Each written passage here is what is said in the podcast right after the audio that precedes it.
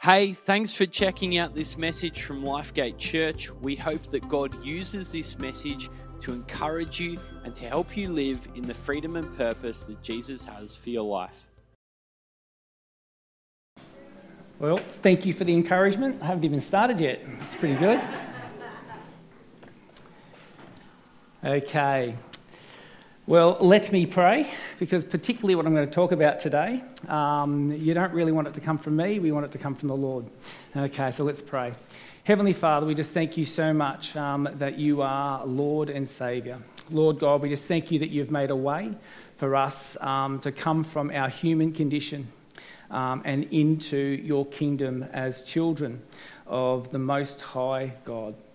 Father, I just pray that the words that come from my mouth today would be yours, and that there would be understanding also for the ears um, that hear it. We thank you in Jesus' name. Amen.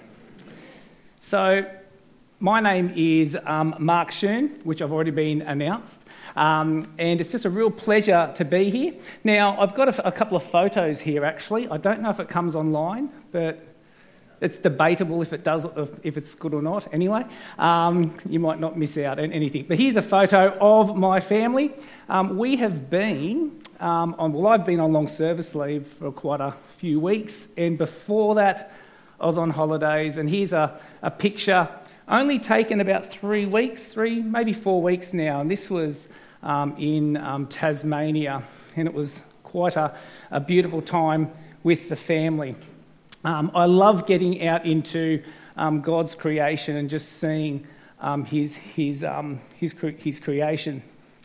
Now, I'm um, a leader of a um, a school, um, and it's a Christian school, so I have big responsibilities in in terms of um, kids' education, um, their well-being, but also their spiritual development as well. And for many people in leadership, wherever the industry is, the last two years have been pretty full on, haven't they?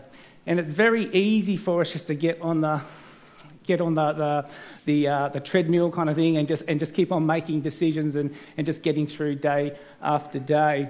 And so I kind of found myself in that in that spot. And so um, I needed to take a bit of time out and really just kind of reflect on um, me, myself, as a Christian, what I'm actually um, doing here. So I had this question about thriving in a broken world. And so, I don't know about you, but I, I do check the news, and we, we see all sorts of news that goes is out there, um, and it's and it's quite upsetting to see the things um, that we do to each other. Um, also, it's also upsetting to see um, church in churches and things like that. We see in the news different things that happen there as as, as well, and um, and you think, oh, what, what is what is going on? And so today I want to just talk to you about this whole idea of there's a battle that continues to wage, rage within us. Um, and it's between the flesh and the spirit. And we're going to talk about this, this concept of flesh and the spirit. Now, as I was going on my long service leave, um, I've been I've been really privileged to be able to do quite a few different things. And one of them was... Um, Before the, um, my long service leave, I actually went up to Tenterfield to celebrate my mum's seventieth, and I do now, I was actually thinking about today, it was also my parents' fiftieth anniversary. Um, and I think they'll be watching this online, so hi mum and dad. Um, but um, we hired this big house in Tenterfield, um, and all the family um, came together, and we celebrated um, mum and also mum and dad and their marriage, and it was really, really great. Um, I don't know about if you've ever actually travelled up into Tenterfield, but we took this um, from Gloucester to, um, up up through to Armidale, called the Thunderbolts Way, and it is one of the most gorgeous um, bits of road. And when you get up onto the, the Highland Plains, you go into this, this huge, vast expanse of scenery. Um, Tasmania as well. So many huge, big, epic, big sky kind of moments, I call it, big horizons, and you can see off to the distance. And so very much today, my message isn't going to be focusing on something that is like a specific question. We're going to be taking a really big sky approach, because we're going to be talking about this human condition, about battle between flesh and spirit. Okay, so I've got another picture up here. Context is everything. This picture I, I like because it shows like the best of humans. Here we've got two um, people on opposite, opposite sides in, in a war. Um, one being captured but being looked after. But if you look at a different side, you now see the worst. So the captor being dominated.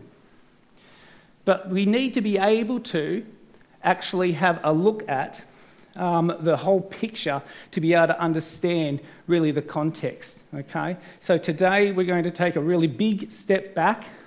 We're going to take a big sky moment, and we're going to um, just explain about um, why is it is it hard to thrive in the world, and why is this battle that continues to happen. Okay, so we're going to use this framework. Okay, and it's called God's Big Story. Now, God's Big Story is a framework that we use um, in our in our school um, and a lot of Christian schools through, throughout Australia. And it's a framework, or, a, or so much like a lens, that we help um, kids read Scripture through, but also it helps our teachers um, teach from a biblical perspective um, and and to lead kids through um, through the different parts of the Scripture, trying to, res, um, to reveal Jesus in all things. Now, one really radical thing that happened to me in my twenties is I. someone said to me one day, said, "Mark, every piece of Scripture relates to Jesus. Somehow it relates to Jesus." And that blew my mind, because I don't know if I actually heard that before. Maybe I did, didn't take it in, but that day I did. And it revolutionised how I saw Scripture, because the Bible is actually God's big story. It's a story of Him creating the world, us wrecking the world, and then God coming back to actually then fix. Okay? And so we go through these um, four um, main kind of seasons, you could also call it, um, through Scripture. And so the first one is fall. We then have um, this, um, sorry, creation. Then we have fall. Then we have um, redemption, and then restoration. So we'll just go through those now. So the first one is creation. So Genesis um, was written, um, we believe, by Moses. There's a pretty big consensus of that. But the problem with the first couple of chapters of Genesis um, was actually um, no one was around. Okay, and so, um, and we also know that the first couple of chapters of Genesis are completely different in their style. Okay, and so um, as we read Genesis, um, it's actually God telling us what He wants to know, what, what He wants us to know about creation. And the big picture items here, and we can get hung up on um, some of detail, okay, as Christians, and that's all right. We can we can talk through those kind of things. But there's a really big picture thing here that we have to take notice of. And it's God created the world, and when He created the world, He said it was good. Not only did He say it was good, when He created man, and when they say mankind, that definition is actually He made them male, female. So I'm sorry, guys, you don't actually get mankind as your thing, okay? It's actually a, a term that we use to describe us as humans, okay?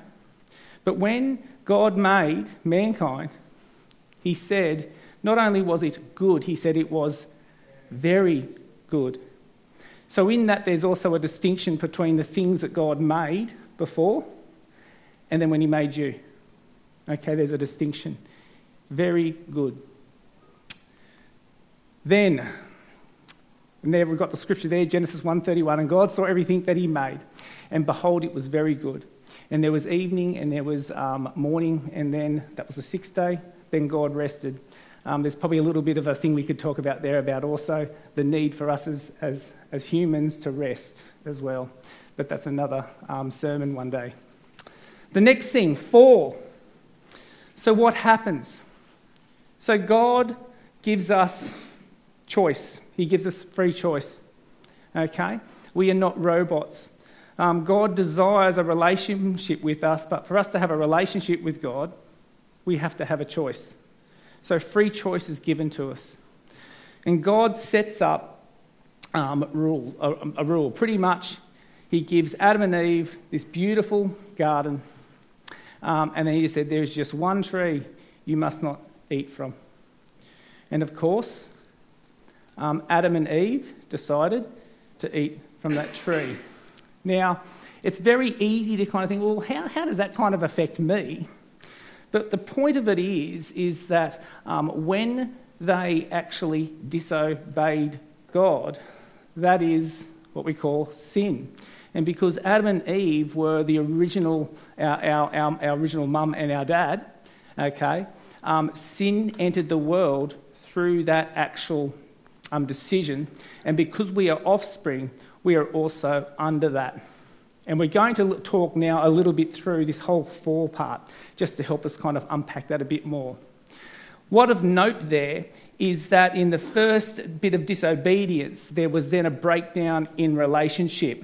Um, and um, Adam, being a highly talented man, um, when God questioned him on saying, well, what, what have you done? He goes, the woman that you put in the garden made me do it. Pretty much, made me do it. Gave me the gave me the um, gave me the fruit, um, but made me do it. And so, in that one sentence, Adam immediately isolated not only himself from Eve, but also God. Good going, okay. Um, and so there was immediately a breakdown in relationship. Then we go on through um, Genesis, and we read about Cain and Abel. And we then taught, and then we learned that Cain um, murders Abel. And so we've got this concept that sin leads to death. We have this whole idea of Adam and Eve being um, pushed, pulled out of the garden um, and being a separation between God and us. And as we then read through um, the Old Testament, it's then a, it's a story of actually our human nature. And this is where we get the concept of flesh, okay? Because we are and we belong here on earth because we have flesh. But that flesh is corrupted. So as we read through Scripture, we see we read all of these stories about men and women trying to get things right, but in the but in the end of it, we just treat each other appallingly. So much so that um, there's passage in, in Genesis where God just sees the way that we're treating each other and the evil um, that we just so easy to do. Um, he says that um, he wished he never um, he had never created us, and of course, then the flood came. God, in His graciousness, um, cre- um, just kept Noah and his family. The flood wiped out the world. Noah um, and his family are rescued. They then um, are put into um, pretty much a, a reset world, really. And straight away, as we read in the next chapter, after Noah um, comes off the boat, um, sin comes into the world. As we keep on going through, we read of um, um, people that um, put people into slavery um, and force them to um, build um, cities and, and things like that. We read of um, nations Um, rising up and, and com- com- completely destroying other nations. We read of um, relationships in families of just sordid, just awful kind of relationships that happen. All of these things are the result of flesh. And then we get to Psalm one thirty-seven, which is one of the most saddest psalms I think you can read. Um, and I think it also gets falsely um, um, thought about, really. See, the people um, of, of God, which were the Israelites, um, decided they wanted to continue to follow um, their own ways. And in that, they not only were worshipping different gods, okay, but they were also treating and mistreating their own people um, appallingly. And so God sent Bab- these, the Babylonians over and conquered them. And when the Babylonians conquered nations, we saw the very worst of human um, existence. And so um, uh, there would be people would just be murdered, there would be rape, and that would be done in front of family members, and then some of the family members were then um, taken away. And so in Psalm one thirty-seven, we read of this guy who is um, being taken captured um, from from Jerusalem um, by the Babylonians, and they're by this, this this river. And his captors say, "Sing us a merry song. Sing us one of your lovely songs that um that, that we, we you know you, you guys sing." This guy is traumatised. He has witnessed the death, the destruction, probably of his family members. He has seen appalling things, and he's traumatised. And at the end of the scripture, uh, end of this psalm, he, he says, Um, happy is those who dash the infants um, on, on the rocks. And he's talking about his captives. Now, that is not the Bible actually talking about infanticide, okay?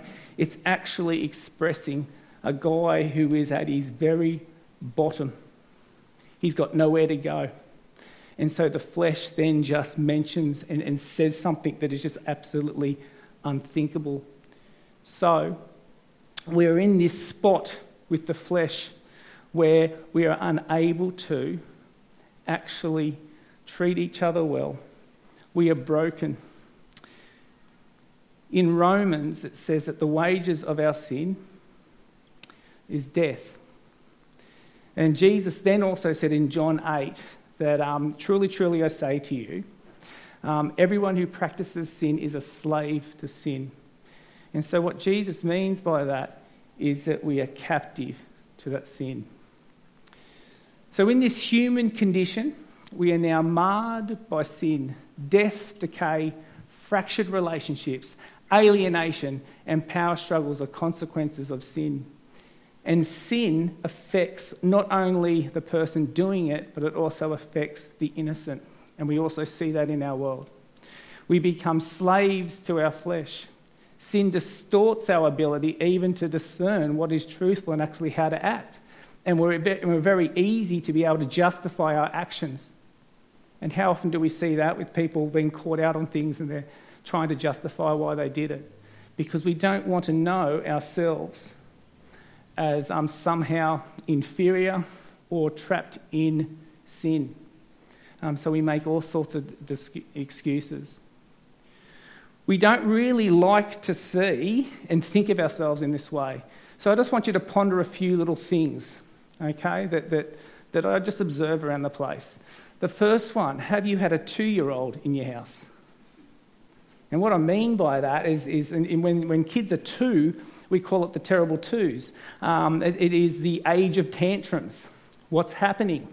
Um, it's where the ch- children are unable to regulate Um, themselves, and so when some simple insignificant thing that you think's insignificant, it's like the end of the world to that to that child. And so where, what does their, their emotions do? They don't stay here, they go up like this, okay? That is an observation of just our flesh, okay? That's in all of us. As, uh, as, as adults, we tend to be a little bit more regulated, but that also comes up. Maybe when someone cuts us off in the um, in, uh, on the road or something like that, or someone does something that really hurts you. Um, we can act in ways um, where we don't regulate ourselves, we just react. Why do governments rarely um, r- rarely win a fourth, success, um, fourth term of government? It is incredibly rare for a government um, to, to go through, um, get, get, get into their fourth um, term of government. And why? Um, because power corrupts. Absolute power corrupts. Absolutely. It's a saying that we know, okay? And so politicians come into um, into parliaments generally to help people. That is a very common thing. They want to serve their community. But what happens is the mechanisms of government and power, Um, it becomes less about serving community, but actually then serving um, ourselves. And you can just see so many different um, examples of that And it's why people vote out um, third-term governments. It's very rare for a fourth-term government. Um, why don't we learn from history? History's all about human nature and about what we do with each other. We know the results of what wars do. We've, we've got so much data, but yet we continue to go down the same track. And it's because our human nature is continuing to um, guide in our responses. Um, the brokenness and degradation of our, of our environment, you can see that also. And that's also the results of um, our um, inability to actually care for, the, um, for, for what God has created for us here on earth as well. So, we're in a mess. The good news is redemption comes through Jesus. And so as we read through the scripture, we have the New Testament, the Gospels. Jesus, God's Son, comes to earth um, to pay for our sins. Now, he does that because we've um, we know that the wages of sin, or, or sin, um, is death. And so Jesus came, God's very own, God's, God's Son came, died for our sins so that we would have a way to break free from the flesh and live life in him. And we call that life in the Spirit. John three sixteen is a very famous scripture verse, but I love seventeen. It says here, "For God so loved the world that he gave his only Son, that whoever believes in him should not perish, but have eternal life." seventeen, "For God did not send his Son into the world to condemn the world, but in order that the world might be saved through him." So have a think about that. God creates the world, creation. We sin and fall comes, comes through the world.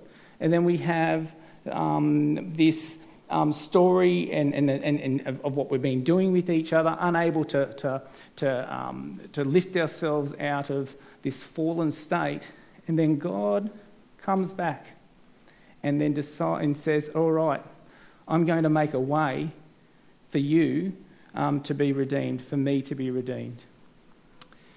Paul says in Ephesians one seven um, to eight. "In him we have redemption through his blood." This is Jesus, Jesus' blood. "The forgiveness of our trespasses, so that sins, according to the riches of his grace, which he lavished, lavished upon us in all wisdom and insight." So, here we now have a transition, okay? We have the ability to be living in our fallen state. And we can choose to continue to live in that fallen state. Jesus then comes to bring um, redemption, which means um, forgiveness. It's a, it's, a, it's a legal term, okay? It's paying actually the penalties for our, for our sins. And then this is where we find ourselves then as Christian in this next stage where is it's restoration. So we have people in the world still living in a fallen state, and so sin continues to run rampant.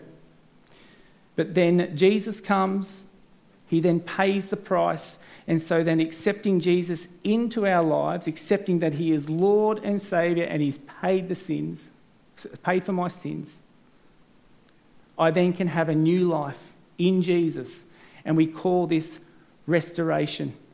But there's a catch. Restoration is now, but it's also later, okay? Restoration begins when you give your life to Jesus, okay? But it will not be complete until either Jesus returns and takes you to heaven, or we die, and the saved who, are die, who die will then go to heaven, and then that actual restoration will be complete. So what is this restoration? So Paul talks about it in Second Corinthians, and he says, "Therefore, if anyone is in Christ," that is, a person who has accepted Jesus into their life, "they are a new creation. The old has passed away. Behold, the new has come. Many um, preachers call it the old man or old woman and the new man or new woman. Okay, the old person, the new. The old is the flesh. The new is the spirit. But how does this life in the spirit kind of work? Well, then Paul talks a bit about it again. In, actually, he talks a lot about it, I should say, but this is just a selected verse that I've got here. First Corinthians. In him, Jesus, that's Jesus, you also, when you heard the word of truth, the gospel, that is what Jesus has done for you, of your salvation and believed in him, were sealed with the promised Holy Spirit, who is the guarantee of your inheritance until we acquire possession of it, to the praise of his glory. So what Paul is saying here is not only did you accept, did you receive forgiveness for your sins through Jesus, but those who accept Jesus into their life are then given the Holy Spirit. This is God's Spirit who comes into our life and teaches us how to live a life for Jesus. And it actually starts to what we call um, changes our nature, changes it from an earthly flesh nature into a nature of God. And so the things that used to we used to struggle with no longer become the issue, because we are now becoming a new person. And that work is done through the Holy Spirit. But notice here, Paul also says that it's a guarantee of your inheritance, okay? Which you will acquire. So what he's saying is, yes, we are now in this restoration phase, but it's a process and it won't finish until you are with the Father in heaven.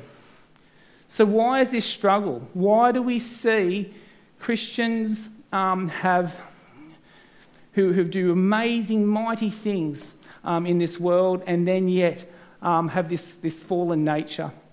Um, they do things that you go, oh, wow, um, why, why do they do that for?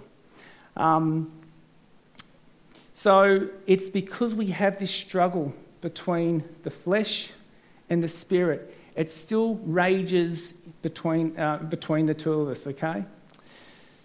So Galatians five sixteen, it says, "But I say, walk by the Spirit, and you will not gratify the desires of the flesh. For the desires of the flesh are against the Spirit, and the desires of the Spirit are against the flesh.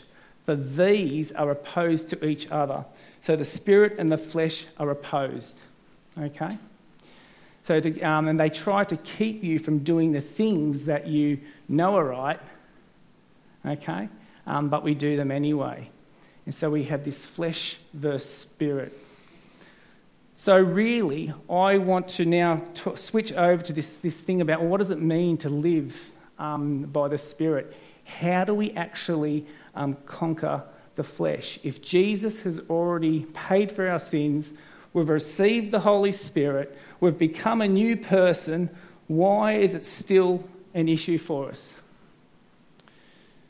So let's have a look at what living in the Spirit is, what it looks like. So Galatians five twenty-two Um, says that, but the fruit of the Spirit is love, joy, peace, patience, kindness, goodness, faithfulness, gentleness, self-control. Against such things there is no law. And by what he, what he means by there is no law is that God handed down the Ten Commandments in the Old Testament, and it was um, law that was impossible to keep. Everyone fell short of it. And that's why Jesus then had to come to pay for our sins, so we were no longer guilty of the things that we've done, because he had paid the price. And then through the Holy Spirit, we're then able to then live um, a life in Jesus, in the Spirit. So how good would it be to have this in your life all the time? Love, joy, peace. Peace would be great, wouldn't it? Patience, kindness, goodness, faithfulness, gentleness. Um, these things are, are the things that we have in life in the Spirit. But the flesh wants to kick in still. Sexual immorality, um, impurities, sensuality, idolatry, sorcery, enmity, strife, jealousy, fits of anger. That's an interesting one, isn't it? With all those really big things, and it says fits of anger. um, rivalries, dissensions, divisions, envy, okay? All of these different things are actually the works of the flesh, and they still want to rise up. Now, we're getting along in a bit of time here, and so I want to wrap up. One illustration I want to just um, just quickly talk you through is of Lazarus, and this is in John eleven. Um, you can look it up later, or you can look it up now if, if you like, but I'm only going to quickly br- and, and talk, talk through it. Lazarus was one of Jesus's um, friends and also disciple. Um, he was the brother of Martha and Mary, and there's quite a bit written about Martha and Mary um, in, in, the, in the New Testament. News came to Jesus that Lazarus was sick, and um, so they sent a messenger and just said, Lazarus is, is sick. It, um, we know that you can heal him from sickness, because they've seen Jesus heal people from sickness. Jesus deliberately doesn't go. In fact, he waits four days to go see Lazarus. In that time, Lazarus dies.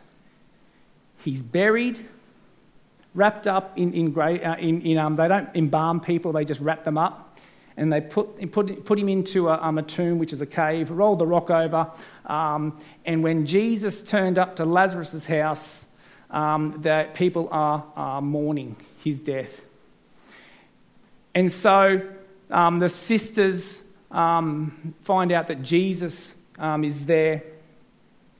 They're upset. Said, you know, if you were here, you could have you could have healed him. And so Jesus goes to the grave and he says, Lazarus, get up and walk. Before he did that, he actually he said to roll the rock, rock away. Um, and there was disagreement on that, because they said, it's been four days, he's, he's dead, he's going to stink. He's going to stink. So here we've got this idea of flesh rotting, decaying. Jesus says, Lazarus, rise up and walk. Lazarus comes out. But Lazarus is still in his grave clothes. So Lazarus has been raised by Jesus. And so we say then life in the spirit. He's now a new creation, new life. But his grave clothes are still on him. Now, what do they do? They start to unwrap his grave clothes. He's no longer restricted by the old flesh. And that's very much like us. We are new creations in Christ, but the old flesh wants to wage war. Okay, it wants to wage war with us. Okay, so thriving in um, the world really means about freedom and purpose in Jesus. Freedom and purpose, okay, happens by living in the Spirit and waging war on the sin, on, sorry, on, on the flesh. Okay, so freedom and purpose happens by living in the Spirit and waging war on the flesh. So how do we do that? The first thing is to acknowledge that through Jesus, the flesh has been defeated, and that is important, okay? Um, it is a mindset that we have to have, that you no longer have to conform to the things that used to hold you back, because now in Jesus, you have been given a new life. Okay, he's defeated it. And then we've got this scripture here that says, and those who belong to Christ Jesus have been crucified, the flesh with its passions and desires. Okay, it's been crucified. The next thing is to understand that the flesh will try to do battle. It's like a counter-offensive. It's been defeated, but not all of the enemy combatants have been mopped up. Okay, and they will still try to launch um, counter-offensives. John Piper gives this great quote, the Spirit, the Holy Spirit has landed um, to do battle with the flesh. So stay, take heart if your soul feels like a battlefield. If you feel like you're having this battle between good and evil, you want to live for Jesus, that is actually a sign of the Holy Spirit working in you, okay? That is actually the, the, the, the, the condition of a Christian. We are in this battle, okay? Um, the last thing here um, is um, know your freedom is only found in Christ. Okay, so it's not by you striving to do it. It's actually through Jesus. So I've got a quote here by a guy called George Mueller. George Mueller was an amazing, amazing guy of prayer. Um, I think he had um, one hundred twenty plus um, schools for orphans, one hundred twenty thousand kids apparently through his, through his ministry um, back in the late nineteenth century. Um, great man of prayer. And here he says, um, I saw more clearly than ever that the first and great primary business to which I ought to attend every day was to have my soul happy in the Lord. The first thing to be concerned about was not how much I might serve the Lord or how much I might glorify the Lord, but how I might get my soul into a happy state and how my inner man might be nourished. Now, what is the food for the inner man? Not prayer, but the Word of God. Now, this is pretty extraordinary because um, George Mueller was known as a great and mighty man of prayer. He used to pray about uh, pr- pretty ser- like really serious stuff, and God would time and time and time again would answer him. But what he's saying here is that um, for, for us to be nourished, yes, prayer is critical because that's where we place ourselves at the feet of Jesus every day. But we've also got to study the scripture and understand God's big story, okay? Because it tells us who we are, where we've come from, where we're heading, okay? It is so important. So we might just get um, the musicians up, please. So here we've got um, just a few little pointers of how we do that. And this really comes down to my experience of how to really live Um, in, in, in the Spirit. And it's a daily surrender, a daily surrender to the Lord, acknowledging that He is King and I can't do it. It's only through Him that I've been freed from my flesh. Okay? Um, and that runs then into the acknowledgement that He is Lord and Saviour. The next thing is that we need to actually have time um, and spend time with the Lord. And I noted that in our LifeGate survey, there was something about twenty-five percent of people were spending um, between six and seven um, days a week with the Lord in prayer and scripture. twenty-five percent. If we are serious about waging war on the flesh, because it will continue to come back, even when you are a Christian and you're living in the Spirit, you need to spend the time in God's Word, in prayer, to fight the flesh. So we're going to go into a, a time of prayer. The last thing I just wanted to just reflect on is this whole idea of soil. Um, in the Bible, God, uh, Jesus talked about this parable about um, the, the, the parable of, of, of the, um, the sower and the, and, and the soil. And we had um, seeds that um, fell on the path, really bad soil. Nothing kind of happened. Birds of the air just ate it because it couldn't get into the to the ground. Um, we had seed that fell onto um, rocky soil. The seeds sprouted because a bit of rain came, but then because they couldn't get their roots in, okay. Um, and when we say about roots, that would be actually, you know, in scripture and prayer, okay. It didn't grow. Then some landed on some decent soil, but then there were weeds everywhere That, that then strangled it out. And that's very much like that we're in this in a world now where we've got so many things that can actually draw us away in our attention. Um, we can binge on Netflix now. We don't have to wait like every week to watch a, a series. We can just spend all this time on it. Um, when we wake up in the morning, there are so many different options we can be doing instead of actually spending some time taking care of our soul with the Lord. Instead, read the news or see what's happening. And then we've got the good soil. And so my question really is, what really makes good soil? A farmer has to till the soil to make it good. The farmer is Jesus, and we need to allow him to actually till that soil in us so that we can also bear fruit. Let's um, get into a bit of a time of prayer. We're going to sing. And I'd just like you to reflect on this whole battle. Are you winning it or are you losing it? Okay, is is there um, is there things that we need to kind of work through today um, with the Lord? Yeah, Heavenly Father, we just thank you so much um, that you not only created this wonderful world, but then in our most helpless state, after making our own decisions, you then sent your Son Jesus to then um, pay for our sins and then make a new way for us then to be restored back into your family. Father God, we thank you that you not only gave forgiveness for our sins, but you then gave the Holy Spirit to teach us, to equip us, to correct us, and to guide us in how to live a life for you in the Spirit. So Lord God, we just thank you so much that you have given us victory and that you have given us freedom and you have given us purpose in Jesus to be doing the, uh, and living the life that you, that you want for us. And so Lord, we just thank you for this in Jesus' mighty name. Amen.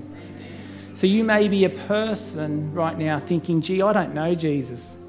I was a, a young guy, um, well, I think I was about seventeen, and I saw about two hundred people come to know Jesus, young people. I was on a mission trip, and I realised that um, growing up in the Christian church, I knew of Jesus, I knew what he'd done, but I didn't know him.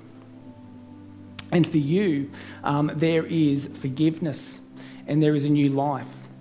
You may be uh, um, a person that has had um, life with Jesus, um, but he's calling you to come back to your first love, to not live in the flesh and for, for me do, but for God to do.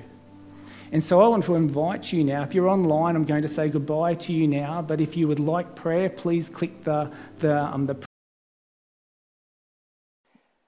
Thanks so much for checking out this message. LifeGate Church has people meeting in person and online in many different locations, and we'd love to help you get connected. My name's Andrew and I lead our online team here at LifeGate Church, and it's our job to do exactly that. We'd love to help you find community, get support and prayer, and take your next step. So why don't you connect with us and take your next step at lifegate dot org dot a u and click the next step button.